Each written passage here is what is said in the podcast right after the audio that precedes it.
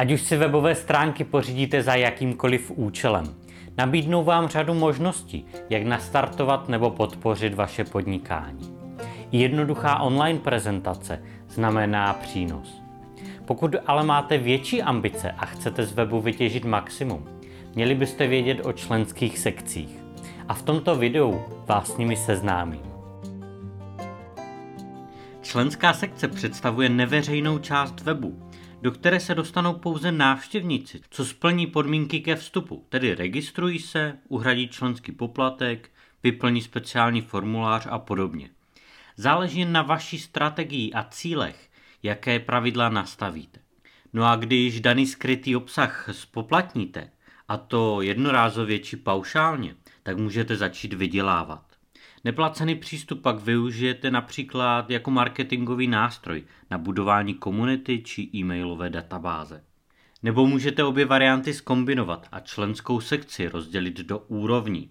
Tak se z ní stane propracovaný systém, který uspokojí všechny uživatele, toužící po ničem extra, bez ohledu na to, zda chtějí platit či ne. Před spuštěním členské sekce určitě zvažte pro a proti. Výhodou členské sekce může být například to, že se s ním může stát zajímavý přívidělek či dokonce plnohodnotný internetový biznis. Nebo taky pomůže vybudovat kolem vaší značky komunitu s přirozenou tendencí být vůči vám loajálnější než obyčejný uživatel. Jakékoliv členství dává vzniknout intenzivnějším a pevnějším vztahům, protože se rodí z aktivního zájmu ze strany cílového publika. Na podobném principu může být založená třeba i online poradna, o které jsme psali na našem blogu v předchozím článku. Další výhodou může být to, že sdílením know-how a unikátních informací se prezentujete jako inspirativní expert, co svému oboru na 100% rozumí. Přirozeně získáváte autoritu a to samozřejmě pozitivně ovlivňuje vaši celkovou důvěryhodnost. No a nevýhody členských sekcí? Členská sekce se obecně řadí mezi pokročilé funkce webu, takže na začátku budete muset nejspíš dořešit její nasazení. A to sebou přináší starosti a náklady. No a další nevýhodou může být to, že co jste slyšeli v předchozích bodech s výhodami, vyjde jen tehdy, když naplníte očekávání uživatelů, těch potenciálních členů.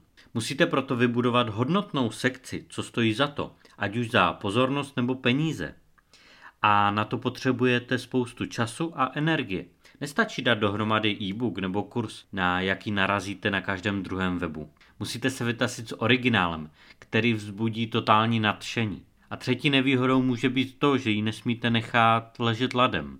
Je potřeba starat se o členy a jejich požadavky, komunikovat, motivovat. Sekci byste měli dále rozvíjet, aby byla pořád aktuální a unikátní. Takže tu opět máme požadavek na časovou investici. No a co patří do takové členské sekce? Jak už jsme naznačili, členská sekce by neměla být obyčejným zdrojem obyčejných informací. Budujte ji proto s vědomím, že uživatel očekává něco víc a když se sklame, příště už vám neuvěří.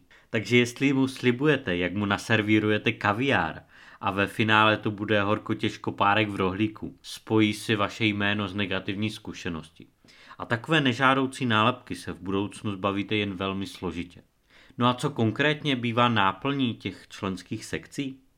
V drtivé většině se jedná o výukový kurz, e-learning, videa a podcasty, e-booky, odborné postupy a návody, extra články a online programy. A s jakými náklady počítat? Cena dodatečného přidání členské sekce na vaše stávající internetové stránky úzce souvisí s tím, jaký nyní využíváte systém. Pokud jedete na WordPressu, čeká vás zhánění vhodného pluginu. Existují však varianty zdarma, které ale mnohdy znamenají riziko v otázce spolehlivosti a bezpečnosti.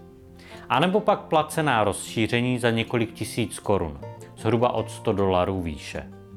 Případně oslovíte-li programátora, který se o instalaci či výrobu postará za vás, tak výsledná částka za jeho služby se pochopitelně odvíjí od rozsahu zakázky.